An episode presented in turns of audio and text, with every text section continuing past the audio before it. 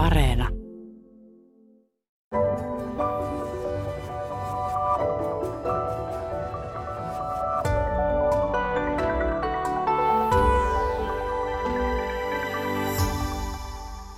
Tervehdys. Tässä keskustelussa me keskitymme lapseen. Miten pieni lapsi sopeutuu uuteen tilanteeseen, kun hän siirtyy kotihoidosta päiväkotiin. Me ei oteta kantaa siihen, että millaisesta syistä vanhemmat joutuvat tekemään 1-2-vuotiaan kohdalla sen ratkaisun, että lapsipäiväkotiin laitetaan. Valintahan ei aina ole vapaaehtoinen. Eikä tarkoitus ole väitellä siitä, että onko koti vai päiväkoti lapselle paras paikka, vaan puhumme nyt siitä, että millaista taaperon on olla päiväkodissa, jos ajatellaan yleisellä tasolla 1-2-vuotiaan kehitysvaihetta ja, ja puhumme siitä, että miten päiväkoti yleisesti ottaen vastaa taaperon tarpeisiin. Ja tällä hetkellä noin 77 prosenttia kaikista 1-6-vuotiaista lapsista on varhaiskasvatuksen piirissä. Puhe on 250 000 lapsesta. Ja alle yksivuotiaista varhaiskasvatuksessa on noin prosentti ja kaksivuotiaista sitten jo 69 prosenttia on päiväkodissa. Mutta mikäs on Taaperon ollessa siellä päiväkodissa, kun meillähän on se maailman paras ja laadukkain päivähoito, vai mitä mieltä te olette tästä yleisesti toistetusta väitteestä? Aloitetaanko sinusta varhaiskasvatustieteen dosentti Marjatta Kalliala. Sinähän olet opettanut lastentarhaopettajia ja olet ollut myös havainnoimassa noin parissa kymmenessä ulkomaalaisessa päiväkodissa ja noin sadassa kotimaisessa. Niin mitä sanot tästä väitteestä? No en koskaan itse ota noita sanoja suuhuni missään tapauksessa. Olen usein miettinyt, että mistä, mistä tämä käsitys on tullut. Että niin ei voi missään tapauksessa mielestäni sanoa. Ja jos sitä harrastetaan heittona, niin sellaiset heitot kannattaa unohtaa. Miksi et ota sitä koskaan itse käyttöön tuota? No siksi, että se ei ole totta. Siis ensinnäkin meillä laatuvaihtelut ovat tavattoman suuria. Ne, ne ovat luvattoman suuria suorastaan. Ja siitäkään syystä niin kuin ei voi mitenkään, mitenkään väittää, että meillä olisi niin kuin jotakin tasalaatuista, korkealaatuista varhaiskasvatusta. Ja sitten on hyvin mielenkiintoista, kun vertaa eri maita ihan siis siltä tasolta, että käy katsomassa, niin hyvin nopeasti huomaa, että ongelmat ja vahvuudet ovat eri paikoissa. Että kyllähän Suomessa on määrättyjä asioita, jossa meillä lähtökohdat erityisesti ovat hyvät, että meillä, meillä esimerkiksi leikin merkitystä ei tarvitse todistaa sillä, että oppiminen toteutuu tehokkaammin leikissä, vaan, vaan sillä on itseisarvo. Me olemme myöskin täysin vapaita kuin taivaan linnut tästä testaamisen riesasta. Meillä ei yritetä opettaa pieniä lapsia lukemaan, kirjoittamaan ja näin poispäin. Mutta sitten taas, jos ajattelee Eh, jo sitä, että kun menee, menee eh, päiväkodin, päiväkodissa ryhmähuoneeseen, niin mä oon nähnyt Skotlannissa, Englannissa, Hollannissa näitä esimerkkejä. Siellä esimerkiksi niin on jokaisessa ryhmä tilassa joka päivä, vesileikki katettuna. Siellä on niin paljon palikoita, että voi rakentaa linnaa, mihin lapsi mahtuu sisälle. Ja tietenkin sitten sanotaan, että no tämä ei ole tärkeintä, kun se syli on tärkein. Mutta kun ei ole niin, että vain yksi asia olisi tärkeää. Että usein se vaan on niin, että, että päiväkodissa, jossa lapsi istuu hangessa, sopii tähän päivään esimerkki yksinään, niin siellä on myös todella ankea se leikki- ja toimintaympäristö. Ja päinvastoin sitten siellä, missä lapsi jo aamulla, kun hän tulee päiväkotiin, niin – otetaan vastaan niin, että se lapsi tuntee, että olen rakastamisen arvoinen lapsi. Noi tuli onnelliseksi, kun mä tulin tänään päiväkotiin. Et se, on, se on hyvin monisyinen asia, mutta, mutta siis meillä mielestäni ei saada tarpeeksi irti tästä näistä puitteistakaan, tällä, tällä tämänhetkisistäkään puitteista. Mm. No sä oot myös ollut tota vastaanottamassa monia ulkomaalaisia vierailijoita, jotka ovat tulleet katsomaan, että millaista tämä hieno suomalainen päiväkotisysteemi nyt on, niin minkälaisia reaktioita sieltä olet saanut? No aika usein hämmentyneitä reaktioita. Että esimerkiksi, että miten täällä ei ole niin lasten töitä näkyvissä missään. Et siis maalataanko täällä, tehdäänkö täällä siis mitä, mitä tahansa. Taikka, että annatte lapsille paljon vapautta valita, mutta mistä ne oikein valitsee? Et kun eihän täällä ole siis meidän paitsi että niin kuin esimerkiksi brittilässä roinan sietokyky on kymmenkertainen verrattuna suomalaisiin, niin niin siis ei meillä ole välttämättä esimerkiksi sitoutuneeseen leikkiin kutsuvia leikkiympäristöjä. Ei, ei taapero voi leikkiä kotileikissä, missä on alaston nukke sängyssä ja, ja liesi, jonka luukku repsottaa.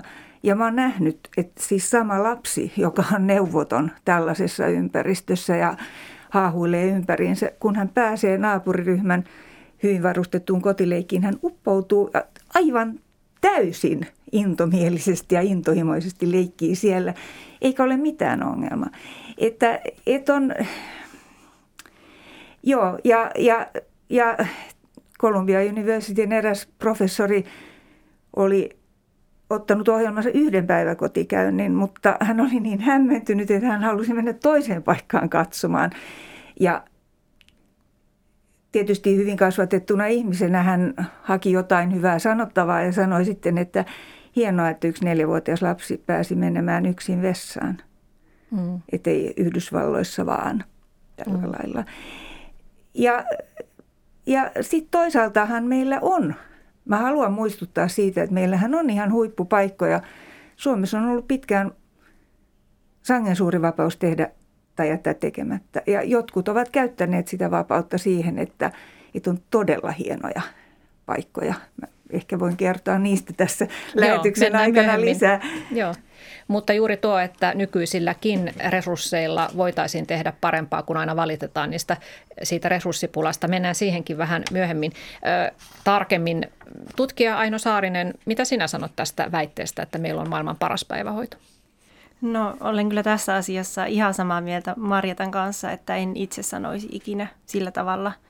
Ihan jos tarkastelee jo yksinkertaisesti vaikka ryhmäkokoja tai muita klassisia laadunmittareita, niin, niin tota, Suomessa ryhmäkoot eivät ole mitenkään unelma pienet, että voitaisiin sanoa, että nyt on maailman paras varhaiskasvatus. Mm.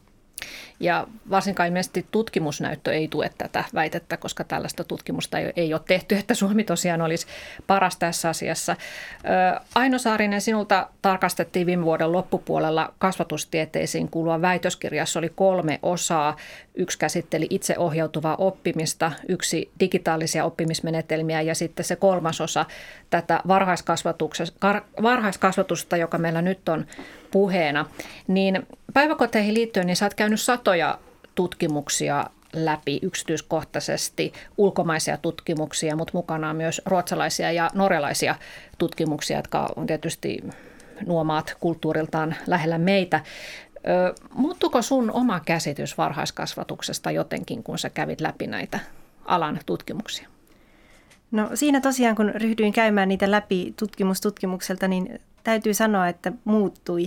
Ja, ja muutamana yönäkin niitä mietin keskellä yötä hereillä, että, että joku, joku ristiriita tässä nyt on, että mitä yleisesti puhutaan ja mitä, millaisia toteamuksia kuulee vaikkapa mediassa just tästä maailman parhaasta varhaiskasvatuksesta ja sitten mitä sitten kuitenkin, kun katsoo ihan niitä numeroarvoja ja niitä raportteja ja tutkimuksia, niin siinä oli aika iso ero. Ja etenkin nyt mitä ehkä Suomen osalta siinä, mitkä minulle aiheuttivat unettomia yötunteja, niin, niin tota, oli ensinnäkin tämä tuntimäärät, mitä, mitä lapset viettää Suomessa päiväkodissa. Eli Suomessa se näyttää olevan suhteellisen mustavalkoista, että joko on kahdeksan tuntia päivässä, 40 tuntia viikossa päiväkodissa tai sitten nolla tuntia päiväkodissa, eli täysin kotona tai täysin päiväkodissa, kun monissa ulkomaalaisissa raporteissa ja tutkimuksissa ne viikkotuntimäärät saattavat olla vaikka 10 tuntia tai 15 tuntia, 20 tuntia viikossa tai kahtena päivänä viikossa. Tämä tuntimäärä oli ensimmäinen, mitä mietin tosi paljon, koska kuitenkin tiedetään, että se päivän pituus vaiku- niin se muokkaa sitä, että millaisia vaikutuksia sillä on lapsen kehitykselle. Sitten tietenkin no, tämä, tämä ryhmäkoko-asia oli se seuraava, mihin kiinnitin huomiota, että minulla oli sellainen käsitys, että Suomessa ryhmäkoot on aivan selkeästi merkittävästi erilaisemmat kuin muissa maailman maissa. No ei se nyt ihan näin ollut. Meillähän voi Suomessa olla siis, kolmevuotia, siis kun yli kolmevuotiaiden ryhmässä voi olla 21 lasta. Ja tota, siis moni asia oli kyllä sellainen, mistä yllätyin. Mm. No mennään niihin sun yllätyksiin tuota, tarkemmin vielä tämän keskustelun aikana, mutta puhutaan nyt tähän väliin siitä, että jos ajatellaan tuollaista 1-2-vuotiasta lasta, niin Marjatta Kaljalla, millaista kehitysvaihetta hän elää ja, ja millainen sit siinä vaiheessa on hänelle se muutos siirtyä kotoa päiväkotiin? Tietysti no, yksivuotias mä... on jo eri asia kuin kaksivuotias. Joo, hyvin eri asia. E, kehityshän on, niin, kehityshän on siinä vaiheessa niin, niin kiivasta, että, että muutama kuukausikin tekee suuren eron. Mä ehkä keskityn tähän nyt tähän siirtymään kotoa päiväkotiin. Niin sehän on tietysti pienelle lapselle valtava mullistus – Joskus mietin, että meillä on paljon enemmän puhuttu siitä, että miten suuri askel on koulun aloittaminen, mutta se, on, se onkin suuri askel, mutta se on pieni verrattuna tähän, tähän ää, tilanteeseen, jossa siis pieneltä lapselta tavallaan niin kuin vaaditaan aika paljon tai hyvin paljon. Ja täytyisi ymmärtää, että se sopeutuminen päiväkotiin niin ei ole mikään pikkujuttu, eikä välttämättä nopea prosessi myöskään. Tässä myöskin pitäisi ymmärtää se, että pienet lapset ovat niin erilaisia siis temperamentiltaan, että jollekin, jollekin se on paljon vaikeampi asia kuin jollekin, jollekin toiselle. Mutta ehdottomastihan tässä siksi täytyisi olla tämmöinen pehmeä lasku ja vaikka kotikäynti, jossa, niin, jossa se pieni lapsi ymmärtää, vaikka ei osaa itse tuottaa puhetta eikä ymmärrä kaikkea tietenkään aikuisten puhetta, niin näkee, että, että noi on äiti ja isä ja toi, toi päiväkodin opettaja tai hoitaja, ne on, ne on kavereita ja voidaan näyttää, että täällä sä nukut kotona ja ai täällä sä nukut kotona ja sitten täällä on sun paikka päiväkodissa ja tähän tapaan. Ja nyt tällä hetkellä hän on käynnissä tutkimusta, joka keskittyy nimenomaan tähän asiaan, että Annukka Pursi tutkii tätä niin kuin lapsen ikävää ja sitä, että miten siihen vastataan. Ja nämä ovat niitä kohtia, jotka ovat hyvin, hyvin herkkiä kohtia, äärimmäisen tärkeitä kohtia, että se lapsen ikävä otetaan vastaan ja sitten lapsi kauniisti vähitellen saatellaan siihen ryhmään. Ja lyhyiden, ensin hyvin lyhyiden jaksojen aikana, niin että ensin ollaan äidin tai isän kanssa siellä ja sitten vähän pitempään ja niin edelleen. Että, että tavallaan eläydytään siinä, pitää eläytyä tässä siihen pienen lapsen vaativaan tilanteeseen. Mm. No, mutta opetetaanko sitten lastentarhan opettajille siinä koulutuksen aikana juuri tätä, että miten käsitellä sitä lapsen ikävää, sitä itkua, eroa vanhemmista? No tämä nyt on tietysti vaikea kysymys. Lastentarhaopettaja koulutetaan monessa, monessa paikassa, mutta tota, tällä hetkellä, jos Annukka Pursi saa opettaa pipedaa, niin kuin me tätä kurssia, me, en ole enää, enää töissä, mutta kuitenkin on, pipeda on pienten pedagogiikkaa, niin niin jos hän opettaa, niin varmasti opetetaan. Ja, mutta kyllähän tietysti eh, varhaiskasvatuksen opettajan koulutuksessa, niin siellä tungeksii niin monenlaisia asioita, kun työ on niin kokonaisvaltaista, että en voi tietenkään vakuuttaa, että tämä asia tulee aina ja joka paikassa parhaalla mahdollisella tavalla esiin. Mutta kyllä silloin, kun itsekin olen saanut, sain ilokseni monta vuotta opettaa sitä pipedaa, niin, niin kyllä pyrin ehdottomasti, ehdottomasti puhumaan tästä asiasta ja vielä painokkaasti. Mm. Joo, Tähän voisin lisätä muutaman. Sanoit tosi hyvin tästä, että se sopeutumisvaihe on, on tosi niin kuin tärkeä pikkulapsilla sinne päiväkotiin. Niin, niin tota, tässä mielestäni tulee myös niin kuin perheiden väliset erot esiin, että, että perheillä ja vanhemmilla on aivan erilaiset valmiudet tukea lasta siinä sopeutumisessa. Että jos nyt otetaan ääriesimerkit, että on esimerkiksi, kuvitellaan nyt vanhempi, joka on itsekin koulutukseltaan varhaiskasvatuksen opettaja. Hän vie, hänen lapsensa siirtyy päiväkotiin, niin hän varmaan aika huolella ottaa huomioon, millainen rytmi siellä on ja ku, kuinka lapselle puhutaan jo kuukausia etukäteen, että kohta siirryt sinne ja käydään tutustumassa ja muuta. Mutta entä sitten otetaan nyt sitten vastaavasti vaikka toinen ääripää, joku vaikka maahanmuuttajataustainen perhe, jossa vaivoin on yhteistä kieltä tällä päiväkodin henkilökunnalla ja sitten vanhemmilla. Mm. Tai sitten muita perheitä, joissa on, on kuvitellaan nyt päihteiden käyttöä, mielenterveyden ongelmia tai muita, muita niin kuin tällaisia haasteita, niin onhan siinä perheillä, niin kuin, perheiden väliset erot tulee myös siinä esiin, että kuinka lasta autetaan just siinä sopeutumisvaiheessa. Il, ilman, ilman muuta on näin, ja, ja, mutta toisaalta ajattelen, että, että siis paras on hyvän pahin vihollinen, että, että pitää sitten asettaa ne, ne tavoitteet realistisesti. Ja tämän kaltaisissa asioissa mä kyllä myöskin ajattelen, että, että asialle on eduksi, jos, jos sanotaan, että meillä tämä menee näin – että siis tarkoitan sitä, että meillä on pehmeä lasku ja se tarkoittaa tätä ja nyt tehdään näin ja tulkaa tänne niin, niin kuin tällä siis lailla. Ja siis vanhempia näin, siihen. Että ohjataan vanhempia jotenkin niin, kuin niin sanotusti rohkeammin tai reippaammin, jos, jos tätä ehkä varhaiskasvatuksen jopa inhokkisanaa käyttää, niin, niin, niin et, että sitten siis tehdään se, mikä voidaan. Mm. Mutta jos vielä puhutaan tästä Taaperon kehitysvaiheesta, niin mitä tuollainen 1-2-vuotias tarvitsee? Tarvitseeko hän niin sanottua hoivaa, tarvitseeko hän varhaiskasvatusta, minkälaista, minkälaista hänen elämänsä pitäisi olla, jotta hänestä kehittyy tasapainoinen lapsi ja nuori myöhemmin? Eli mitä hän tarvitsee siellä päiväkodissa? No jos ajatellaan yle- yleisesti ottaen tällaisia pieniä taaperoita, niin heillähän on se yksi-kaksivuotiaita, niin heillä on tämmöinen alkava tunteiden säätely on, mitä, mitä he harjoittelevat, kiintymystä toiseen ihmiseen. He harjoittelevat motorisia taitoja hyvin paljon, ihan tällaisia ää, todella konkreettisia taitoja, kuten potalla käymistä ja muuta.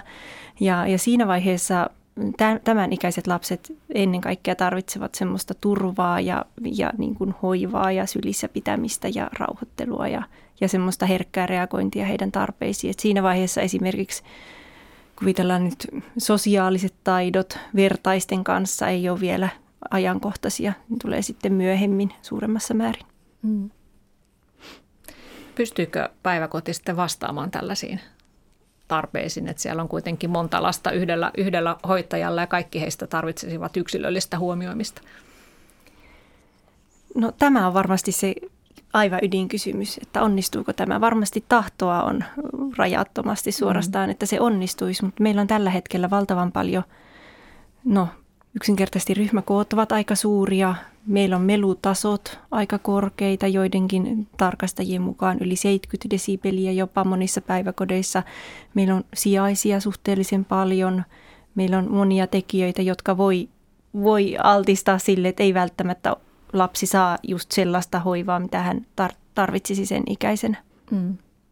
No tuossa Marjatta Kallella sanoi, että aluksi että aina sanotaan, että, että kyllä se syli, syli riittää, että ei se muu nyt ole niin tärkeää, niin Avaappa vielä tätä ajatustasi tarkemmin. Joo, joo siis ensinnäkin totean, että mä en, mä en ymmärrä, mitä tarkoitetaan sillä, että se, se syli, koska taaperot eivät ole sylissä istuja, niin kuin ovat myös sitä, mutta, mm. mutta siis niin kuin sanoit, niin he ovat aktiivisia liikkuja ja, ja tutkivat maailmaa ja niin, niin edelleen. Mutta jos mä saan palata tähän alkuperäiseen kysymykseen, että hoivaa vai varhaiskasvatusta, niin. niin siis kysymyshän on outo, mutta vastaus on kuitenkin selkeä, että molempia tietenkin. Mm. Tai tietenkin vaihtoehtoinen vastaus tietysti voisi olla, että varhaiskasvatusta, koska Suomessahan jo lähtökohtaisesti niin varhaiskasvatus määritellään – kasvatuksen, opetuksen ja hoivan kokonaisuudeksi, että se hoiva ilman muuta sisältyy, sen täytyy aina sisältyä, sisältyä varhaiskasvatukseen. Ja, ja myöskin niin näistä voidaan puhua käsitteellisesti erillään, mutta nehän liittyvät toinen toisiinsa. Että niin sanottu pelkkä hoiva on vaarallinen ajatuksenakin, koska siis on tietenkin mahdollista esimerkiksi pukea lasta ulos ja niin kuin sillä lailla, että kädet ja mieli irtaantuvat toisistaan ja aikuinen esimerkiksi puhuu toisen aikuisen kanssa jostakin ihan, ihan muista asioista kuin, kuin se, että ajattelee, että tämä on se hetki, jo, se yksilöllisen kohtaamisen hetki. Ja mä oon nähnyt myöskin näitä, näitä tilanteita, jossa lapsen kanssa ihanasti jutellaan, jutellaan siinä. Hoitaja kertoo, että, että tota, mä leivoin yöllä pullaa. Lapsi kysyi, että eikö sulla ole sänky? On mulla ihana sänky, mutta kun mä en aina saa unta, niin mä nyt leivoin, leivoin pullaa. Tai mitä tahansa. Ja he sanovat, että on ihanaa pitää lasta lähellään mm. niissä tilanteissa. Että mä en siis ymmärrä toisin sanoen tätä, tätä vastakkainasettelua. Ja myöskään mä en ymmärrä aina sitä, että ei ole aikaa, että jos nyt ajatellaan, että vaipanvaihdossa tämä pieni possu menee ostamaan ruokaa ja tämä pieni possu sanoo syökää ja juokaa, niin siihen menee muutama sekunti. Ja mm. aina ehti tervehtiä ystävällisesti.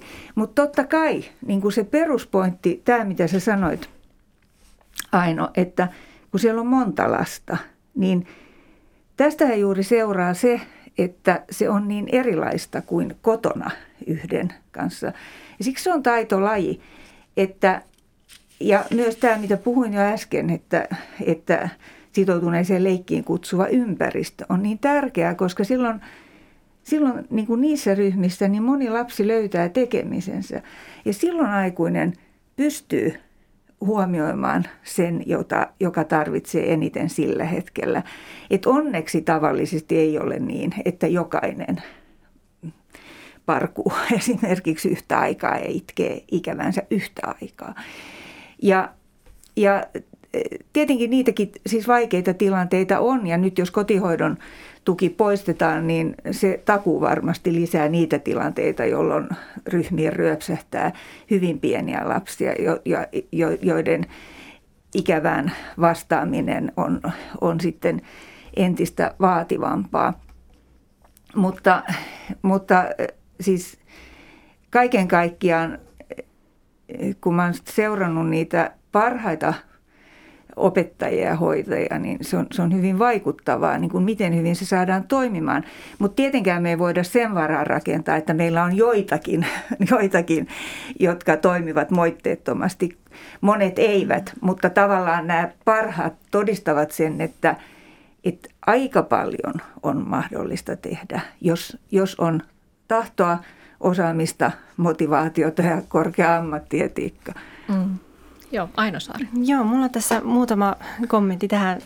Marjatta tätä kuvasi ympäristö, varhaiskastusympäristöä. Niin ensinnäkin, kun tuli puhetta tästä hoivasta ja muusta, niin meillä on ehkä suomen kielessä vähän semmoinen ongelma, että me, me, me ei oikein olla löydetty semmoista mahdollisimman osuvasti kuvaavaa käsitettä tälle päiväkotiympäristössä tapahtuvalle toiminnalle, että jos sitä kutsutaan päivähoidoksi, niin joku sanoo, että, se, että ei se ole säilöön laittamista, että päivähoidolla on säilöön laittamisen tämmöinen sävy. Sitten jos puhutaan varhaiskasvatuksesta, niin sehän tarkoittaa siis kirjaimellisesti varhaista kasvatusta. No varhaista kasvatusta voi tapahtua myös kotona tai perhepäivähoidossa tai lukemattomissa paikoissa. Eli meillä suomen kielessä herkästi jotenkin menee ehkä semmoiseksi käsitteiden jotenkin pyörittämiseksi ja semmoiseksi, että jos joku käyttää tätäkin käsitettä, niin toinen näkee siinä jonkun merkityksen, mitä se puhuja ei ole ehkä siinä itse nähnyt ollenkaan. Sitten ihan tämmöistä klassista väärin ymmärtämistä. Niin, semmoista.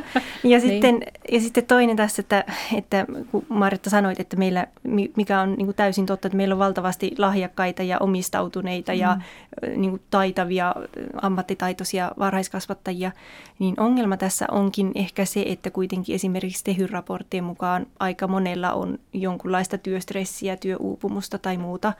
Ja se, että, että useinhan on vielä niin, että mitä omistautuneempi on, eli mikä on sinänsä positiivinen asia, että haluaa antaa kaikkensa peliin siellä lasten kanssa, niin se puolestaan voi altistaa uupumukselle. Mm. Eli, eli niin kuin tavallaan on semmoinen riski, että kaikkein omistautuneimmat ja ikään kuin kutsumusammatissa olevat, niin heillä on sitten suurempi riski uupua myöskin. sitten tästä kun sanoit Marjatta myös, että, että, että harvemmin kaikki lapset itkevät yhtä aikaa, niin se on, se on ihan totta, että harvoin käy niin, että jokainen lapsi itkee, mutta sensitiivinen niin kuin tämmöinen hoiva tai kasvatus, niin sehän ei ole vain itkuun reagoimista, vaan, vaan lapsen muihinkin viesteihin ja eleisiin ja, ja sanoihin olisi optimaalisessa tilanteessa hyvä reagoida. Ja siinä mielessä ei riitä se, että että ammattilainen reagoi, kun lapsi itkee, vaan se pitäisi olla semmoista optimaalisessa tilanteessa, jos olisi resursseja riittävästi. Semmoista, että, että lapsi kokee, että se ammattilainen tai aikuinen on jatkuvasti siinä läsnä ja tavoitettavissa. Sitten vielä viimeisenä sanon tämän tiiviisti, kun mainitsit Marjatta tuossa mun mielestä hyvin nosti esiin tämän niin kuin, tähän pedagogiikkaan liittyen, kun meillähän on tällä hetkellä aika suuria tällaisia poliittisia, sanoisinko ammattiryhmien välisiä, voisiko sanoa kiistoja tai intohimoja sen suhteen, että mikä on, on niin kuin yliopistokoulutuksen saaneen ammattilaisen ja sitten vaikkapa ammattikorkeakoulu taustaisen ammattilaisen välinen työjako ja rooli. Ja, ja tässähän on siis niin, että, että painopistettä on siirretty pedagogiikkaan viime vuosina, viime uudistuksissa, mikä on tavallaan siirtänyt painopistettä sinne yliopistokoulutuksen saaneisiin ammattilaisiin. Ja sen puolestaan, sillä puolestaan on tietysti vaikutuksia esimerkiksi tänne ammattikorkeakoulutaustaisen tai muiden niin kuin, työhyvinvointiin ja jaksamiseen ja se ylipäätään siihen dynamiikkaan amma, niin kuin tavallaan ammattiryhmien väliseen yhteistyöhön siellä päiväkodissa. Ja sekin tietysti vaikuttaa sitten lapsen hyvinvointiin, että jos siellä on vähän, vähän semmoista, että kuka täällä nyt päättää, mutta ilmeisesti se on kuitenkin näin, pitäisi olla, että kaikki tekevät kaikkia töitä, mutta ehkä ei ole, Maritta. Ei, kun ei, ei pitäisi olla ei niin, pitäisi että olla. kaikki niin, joo, tekee joo, Mutta siis, että näin ilmeisesti on tämä meininki tällä hetkellä. Mutta ehkä me ei tähän mennä kauhean syvälle tähän ammattikuntien eri mielisyyteen, koska se lähtee sitten jo vähän, vähän tuota eri, eri keskusteluun. Mä haluaisin palata vielä siihen, kun sä Maretta Kallela puhuit tuosta, että mitä sä oot parhaimmillaan nähnyt, että miten, miten tuota nykyisilläkin resursseilla pystytään tämmöisiä pieniä taaperoita siellä yksilöllisesti huomioimaan. Tämä, tämä ryhmäkokohan on nykyään laissa säädetty, säädetty, että yhdellä kasvattajalla saisi olla korkeintaan neljä neljä lasta, siis alle kolmevuotiasta, mutta todellisuudessa nämä, nämä ryhmäkoot ovat usein monessa paikassa huomattavasti suurempia, koska henkilökunnasta on, on pulaa ja sijaisista on pulaa ja niin edelleen. Mutta mä haluaisin sulta Maratta vielä kysyä, kun olet äh, varhaiskasvatustieteen dosenttia ja olet itsekin ollut lastentarhan opettajana töissä, että mikä sun mielestä sitten olisi äh, ta, nimenomaan taaperon äh, hoidossa se kaikkein tärkein, mihin pitäisi kiinnittää huomiota ilman, että tarvitsisi nyt resursseja lisätä. Että nykyisillä resursseilla voitaisiin tehdä paremmin kuin nykyään nämä, nämä tota, superlatiivit on usein vähän hankalia näet, niin kuin mikä on tärkeintä. Ok, mä yritän vastata kysymykseen, mutta sitten alkaisiksi jo huomautan, että siis sitten tavallaan on niin kuin hyvin paljon vielä, niin kuin, siis on monia hy- hyvin tärkeitä asioita. Mutta mä, mä lähden ehkä nyt liikkeelle sitten siitä, kun sanoit Aino, että että sensitiivisen aikuisen ei, ettei ole kysymys vain siitä, että reagoidaan itkuihin. Et kiitos tarkennuksesta. Tämä on just hyvä, kun on vähän enemmän aikaa, niin voi tarkentaa, että en suinkaan tietenkään tarkoittanut sitä. Ja siis omassa tutkimuksessani, missä havainnoin sekä, sekä taaperoiden sitoutuneisuutta toimintaan, että sitä, mitä aikuiset tekevät, niin mä käytin semmoista Adult Engagement Scale – mittaria, jos arvioidaan nimenomaan niin kuin aikuisen sensitiivisyyttä, herkkyyttä siis reagoida pienten lasten, lasten eh, viesteihin, eleisiin, ilmeisiin ja tietenkin tunteisiin. Ja toisaalta sit sitä, miten taitavasti he aktivoivat tilannekohtaisesti ja miten paljon antavat myös vapautta lapsille. Ja tavallaan niin kuin tämä kolmiako johdattaa aika hyvin niin kuin myöskin, myöskin tämän kysymyksen äärelle, että niin kuin ikään kuin, että mikä, mikä kaikki siellä on tärkeää. Että totta kai on tärkeintä, jos halutaan lähteä liikkeelle tästä, niin se, että, että jokainen lapsi kohdataan ystävällisesti ja, ja kunnioittavasti ja hän saa myös päiväkodissa, mä nyt puhun päiväkodista, voi olla muukin konteksti, mutta, mutta päiväkodista nyt puhutaan pääasiassa, niin päivä, päiväkodissa myös tuntea olevansa rakastamisen arvoinen lapsi. Että tavallaan sehän on, sehän on se lähtökohta, se on se perusta, jolle sitten se kaikki muukin, muukin rakennetaan ja rakentuu. Mutta eh, ja, ja tavallaan niin kuin tästä ehkä esimerkkinä tästä, tästä varhaiskasvatuksen, jopa varhaispedagogiikan. Mä olen samaa mieltä, että nämä käsitteet on hankalia. Varhaispedagogiikka kuulostaa jo todella vaaralliselta, koska se voi kalskahtaa semmoiselta, että nyt ruvetaan preppaamaan lapsia. Mutta niin esimerkiksi tällainen, tämäkin on Annukka Purren tutkimusaineistoista esimerkki, että miten, miten lapset tulevat mukaan herättelemään päiväunilta toisia lapsia. Ja siinä näkee sellainen, sellaisen ihan semmoisen prosessin, että, että kun aikuiset ovat pajanneet ja laulaneet tuutulaulut siellä, niin kun on menty levolle ja he ovat nähneet, että miten herätellään, niin sitten mitä isot edellä sitä pienet perässä. Ja sehän on aivan viehättävää siis katsoa, katsoa sitä, miten tätä tehdään. Tätä voi nyt nimittää tunnekasvatukseksi tai, tai miksi nyt haluaa riippuen, riippuen omasta taustastaan. Mutta, mutta siis tämä on ehdottomasti tietenkin varhaiskasvatusta. Mutta samalla lailla, eh, kun pienet lapset tottuvat siihen, että, että aamulla mennään piiriä, leikitään ja lauletaan opettajan kanssa. Ja se on niin kuin mummuni sanoi, että lapsen nauru on sellainen, että siinä vaikka köyhä leipänsä kastaa, niin kuin lauletaan eh, matkustan ympäri maailmaa. Ja sitten se on niin hirveän vitsikästä ja naurettavaa ja ihanaa, että kun sanon päivää, hän sanoo namaste tai jotain. Ja ne, ne, se yhteisnauru, yhteisilo, yhdessäolo ja, ja tämä, niin kuin, kun sanoit, että ne sosiaaliset taidot, niin eivät ole niin tärkeitä siinä alussa, niin mä oon samaa mieltä, että meillä on nyt semmoinen, kun sosiaalisia taitoja arvostetaan yli kaiken, niin siinä kohdassa ehkä tulee semmoista hoputtamista. Vanhemmatkin kysyvät, leikkiikö jo toisten kanssa niin ja näin. Niin se saa tulla niin kuin omia aikojaan. Mutta kyllä, niin kuin, siis se ryhmä voi olla myös voimavara. Ei se ole pelkästään niin kuin aina kamala asia, että täällä on monta lasta.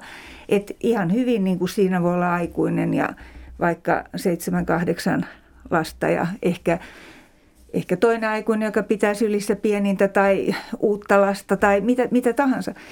Mutta, mutta siis niin kuin kaikki liittyy kaikkeen. Et nyt päivälevosta se on pieni lahja lapsille se tuutulaulu. Se on varhaiskasvatusta. Mm-hmm. Ja, ja kyllä lasten pitää saada tutkia, tutkia maailmaa. Pitää olla vaikka vettä ja ei, meillähän oli tämä itseohjautuvuus harharetki varhaiskasvatuksessa omituista kyllä, niin jo 89-luvun taitteessa, jolloin puhuttiin niin tämmöistä lapsilähtöisyydestä ja se ruvettiin, sitä ruvettiin tulkintamaan, tulkitsemaan niin, että lasten pitäisi tehdä aloitteita. Kyllä me sitten tehdään, jos lapset pyytää. Eli että jos taaperot tulee ovelle ja sanoo, että kun meitä kiinnostaa tämä hoivaleikki, niin voisitteko te please järjestää meille mahdollisuuden kylvettää meidän vauvanuket, että me tarvittaisiin ammeet, vettä, pyyhkeet, saippuja. No. Eihän se niin mene, vaan se menee niin kuin sillä, että hei Aino, eikö se ole ihanaa, kun niistä on niin ihanaa hoitaa noita, laitetaan huomenna laitetaan huomenna niin kuin vettä näin. Ja sittenhän ne lapset leikkiikin, se on ällistyttävää. Ne voi leikkiä puoli tuntia siellä, erityisesti jos aikuinen toimii keskushenkilönä ja kannattelee sitä leikkiä. Ja näähän on niitä kohtia, joista myös työntekijät saavat sen tyydytyksen. Mm. Että, että mä oon tästä vähän eri mieltä, että Osa työntekijöistä on osaavia, mutta osa odottaa oikeasti sitä, että sanottaisiin, että hei tehkää näin. Niin siitä duunista tulee paljon mielekkäämpää ja se on myös paljon hauskempaa. Mm.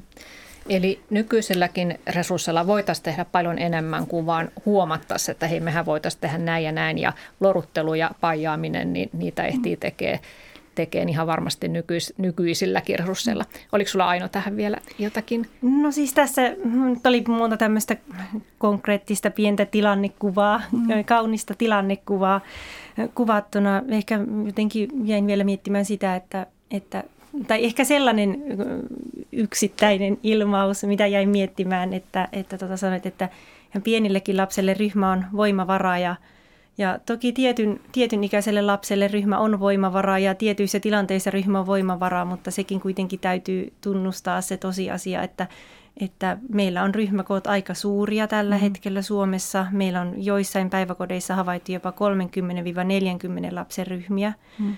Ja, ja tota, sellainen ryhmä yksiselitteisesti ei ole lapselle voimavara. Että, että jos ryhmä olisi riittävän pieni, silloin näin voitaisiin ajatella etenkin vaikka kolmevuotiailla, että ryhmä on voimavara, mutta, mutta pitää aina muistaa se, se niin ne käytännön realiteetit. Ja pitää myöskin muistaa se, että niin kuin pienen lapsen silmissä, siinä missä aikuiset, kun he tulevat sosiaaliseen tilanteeseen, he näkevät kiinnostavia ihmisiä ja voivat miettiä mielessään, että menisinkö tuon ihmisen kanssa juttelemaan vaikka tuon toisen ja muodostettaisiko me tämmöinen ryhmä tai muuta ja mitä hauskaa me tehtäisiin ja juteltaisiin, mutta, mutta pienillä lapsilla 1-2-vuotiailla, niin heillä ei ole sellaista kapasiteettia ja, ja jonkun lapsen silmissä sellainen ryhmä voi näyttää kaoottiselta tai pelottavalta. Siinä on tietenkin temperamentin välisiä eroja, niin kuin temperamenttien välisiä eroja sillä tavalla, että, että tämä klassinen juttu, että sosiaalisemmat lapset keskimäärin sopeutuu vähän paremmin ja sitten vastaavasti pelokkaammat lapset vähän ehkä heikommin tällaiseen ryhmähoitoon, mutta ei myöskään pidä unohtaa sitä, että temperamentista riippumatta – kaikilla lapsilla on tietyt perustarpeet ja tietyssä ikävaiheessa, kuten yksivuotiaana, temperamentista riippumatta sellaiset ryhmäkoot, mitä meillä vaikka Suomessa tällä hetkellä on, niin ne yleensä monille lapsille aiheuttavat stressiä. Mm. Kiitos taas, taas mahdollisuudesta tarkentaa, että tällä, tällä siis mitä halusin sanoa, että, että kun joskus tulee sellainen tunne, että ihanne olisi, että olisi yksi aikuinen ja yksi lapsi. Tai en mä tiedä, saisiko siellä olla yksi ja kaksi tai miten.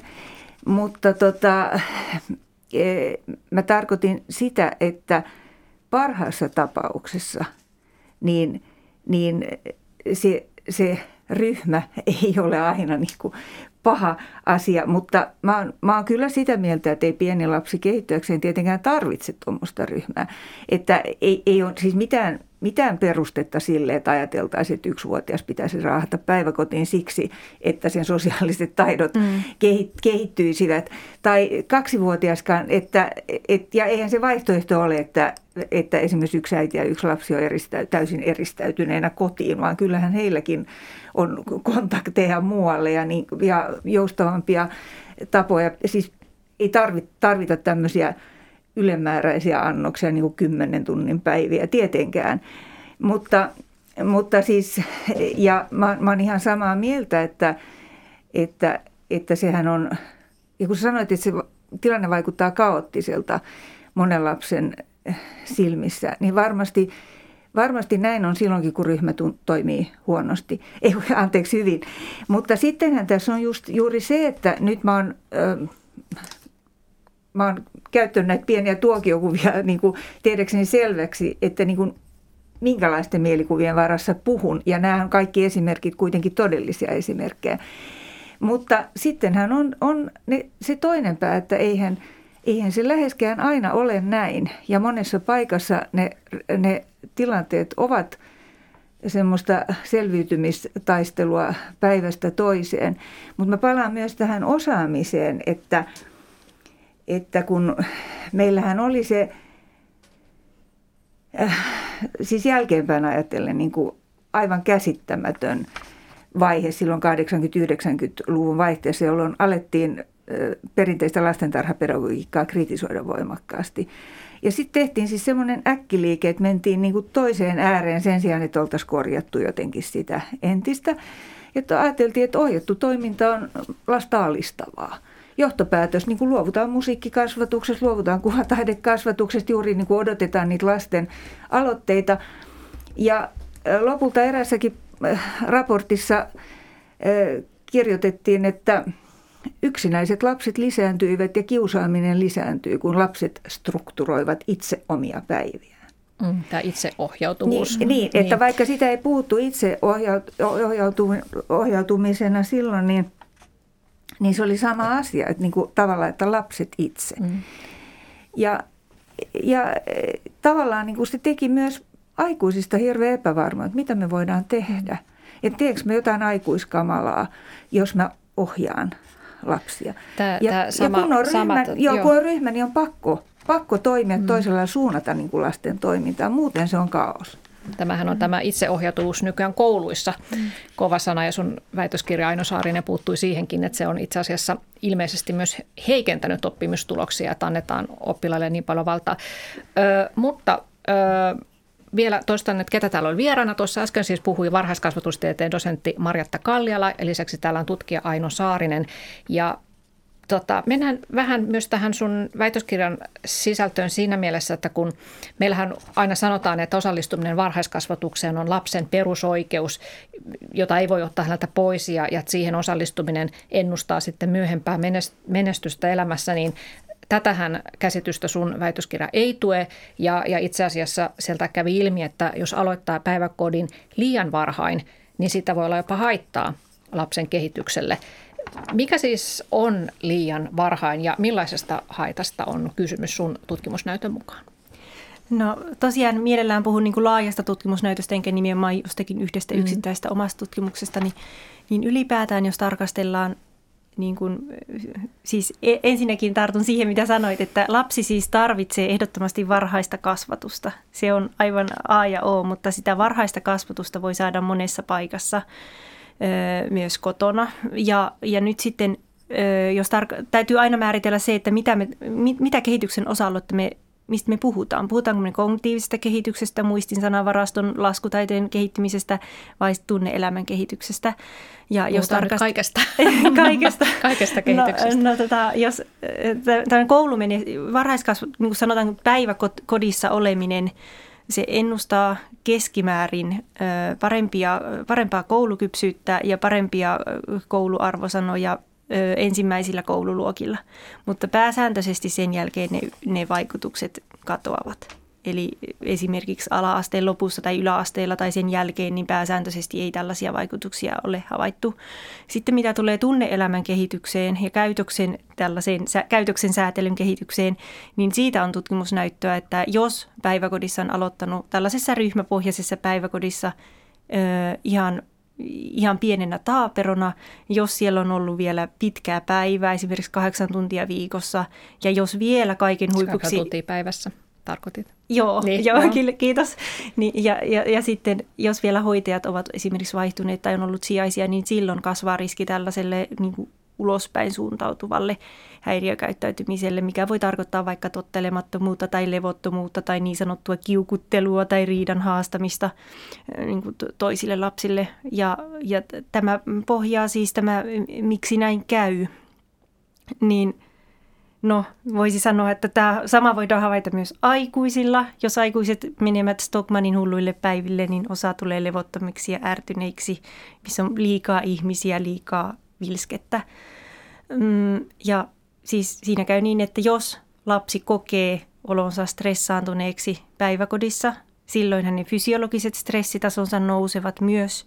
Ja jos fysiologiset stressitasot puolestaan ovat, ovat liian pitkään tai liian usein niin kuin kohonneella tasolla, niin se muokkaa niin sanottu tämmöistä fysiologista stressisysteemiä, eli hypotalamus, aivolisäke, lisämunuaisakselia, johon nyt ei tarvitse sen syvemmälle mennä, mutta se on joka tapauksessa tämmöinen kehon stressin säätelyakseli. Ja joskus kuulee sanottavan, että pienillä lapsilla olisi niin kuin positiivista stressiä, että heitä on hyvä harjaannuttaa kestämään stressiä, mutta, Mutta näinhän ei ole. Eli siis siinä, missä aikuiset voivat kokea semmoisen sopivan stressin vähän niin kuin haasteena tai kutkuttavana jännityksenä, niin pikkulapsilla stressi, niin, niin se yliherkistää sitä stressisäätelyakselia niin, että lapsi kokee yhä pienemmät stressin aiheet niin kuin stressaavina. Eli siinä mm. käy ikään kuin päinvasta. No joo, siis näin ei tietenkään käy automaattisesti niin, että jos, jos yhdestä talosta Liisa menee päiväkotiin ja naapurin Matti jää kotiin, niin nyt Liisalla on stressiakseli sitten jotenkin häiriintynyt. Ei tietenkään tällaista johtopäätöstä voi tehdä, mutta... Mutta se siis, lisää alttiutta niin kun, Siis tästä on tutkimuksia ja suurissa aineistossa, jos otetaan tuhansia tai satoja lapsia, niin silloin voidaan havaita, jos mm. tosiaan oli, on iso ryhmä ja pitkää ja sitä hoitajien vaihtuvuutta. No onko sitten niin, että jos, jos tuota se stressi aiheuttaa tämmöistä häiriökäyttäytymistä ja konflikteja ja, ja aggressiivisuutta siinä lapsessa, että se on sitten jollain lailla pysyvä taipumus, että, että aivoissa tapahtuu jotakin muutoksia, jotka sitten vielä nuorena näkyvät siellä, että, että on edelleen semmoista taipu, taipuvaisuutta niin kuin ärtyneesti reagoida ja levottomasti käyttäytyä?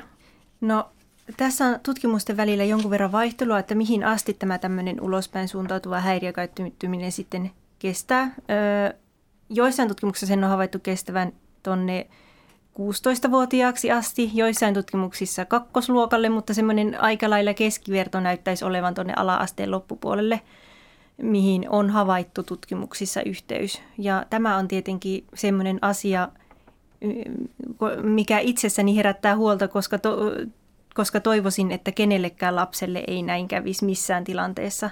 Että toivo, niin kuin itse haluaisin kiinnittää tai niin kuin tehdä kaikkeni, jotta päiväkodeissa olisi laatu sen verran hyvä, että yksikään lapsi yhdelläkään lapsella ei tulisi tällaista reaktiota. Mm. Tämä oli myös se kohta, mikä silloin kun sun väitöskirja julkaistiin, niin moni varhaiskasvatuksen ja, ja tota, opetuksen asiantuntija niin kuin, heidän oli vähän vaikea niellä tätä tutkimustulosta, että miten niin aggressiivisuutta, että ei pidä paikkansa. Ja sinähän tässä käytit vain, vain ulkomaalaisia tutkimuksia, että kyllä meillä Suomessa on kuitenkin tämä varhaiskasvatus niin laadukasta, että ei voi pitää paikkansa.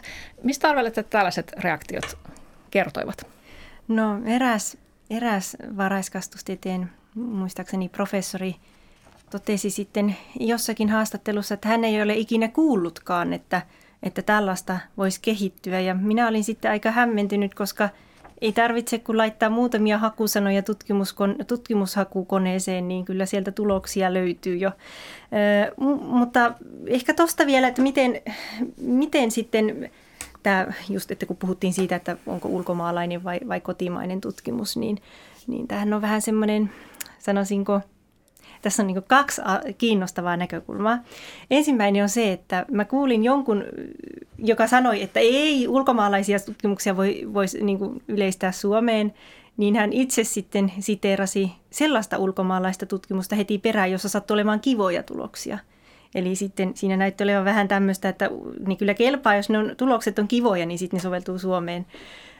No sitten toinen, toinen näkökulma on sitten tietenkin se ihan näin niin kuin vakavasti ottaen, niin, niin se, että, että eihän meillä kovin monella muulla tieteenalalla tällaista harjoiteta, että, että me tehdään Suomessa suomalaisella, suomalaisesti, niin kuin etnisesti suomalaisten lasten keskuudessa, kansalaisuudeltaan suomalaisten lasten keskuudessa vaikkapa syöpätutkimusta ja nyt ruotsalaislasten syöpätutkimukset, ei, ei me niistä välitetä.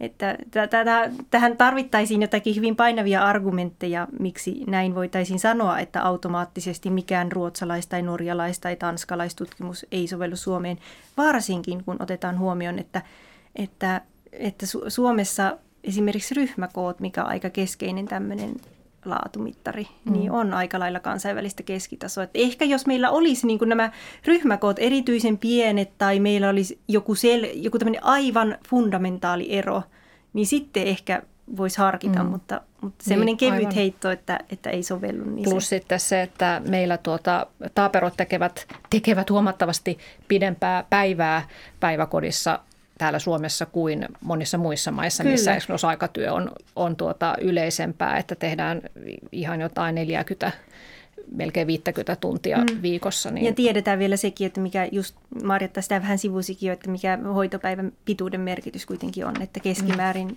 jos ihan pienet taaperot on kahdeksan tuntia päivässä, niin he hyötyvät, tai he, heillä on suurempi riski esimerkiksi aggressiivisuuden kehittymiseen. Eikö tämäkin ollut ihan tutkittu, että kun päivä ylittyy, tai siis kuusi tuntia on se raja, niin sitten alkaa jo huomattavasti stressitasot nousta?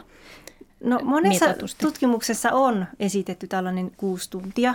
Totta kai niin kuin, siis tarkat minuuttimäärät on aina ihan mahdottomia, koska se riippuu niin paljon ryhmäkoosta ja hoitajien vaihtuvuudesta ja kaikesta muusta, mutta tämä nyt on tämmöinen nyrkkisääntö, että kuusi tuntia pienille taaperoille olisi hyvä olla maksimi hmm. päiväkodissa. Ja sitten tietenkin melutasot vaikuttaa tähän osaltaan, koska tiedetään, että jos meluisassa ympäristössä on pitkään, niin Joo.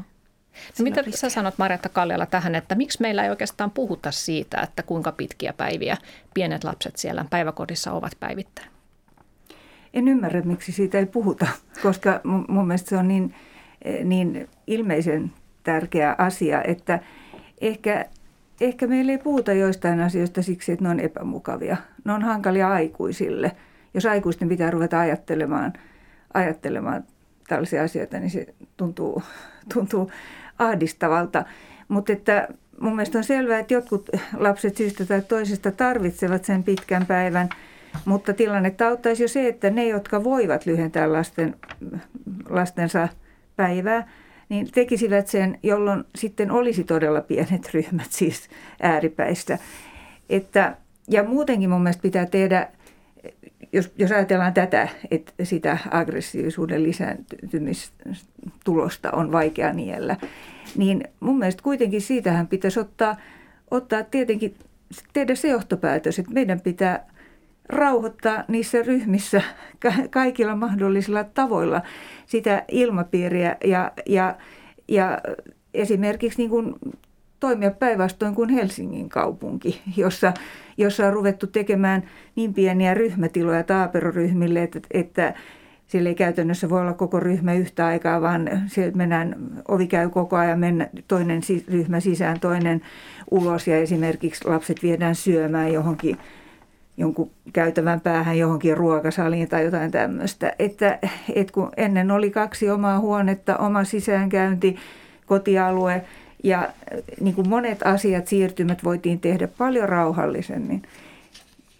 Et, et, no joo. Joo. Et, et, joo. Mutta ja laatuhan on se mun mielestä tarkem, lähempää pitää katsoa analyyttisemmin, että mikä, minkälaista se oikeasti on. Kyllä, ja varmasti sitä voisi meillä tutkia myös, että meillähän ei ole oikeastaan tutkittu, että mitä siellä päiväkodissa tapahtuu ja mitä ei tapahdu. Mutta meillä, meillä aika alkaa loppua, joten Kiitän teitä Maratta Kalliala ja Aino Saarinen vierailustanne Yle Radio yhdessä ja toivotan kuuntelijoille oikein mukavaa päivätkoa.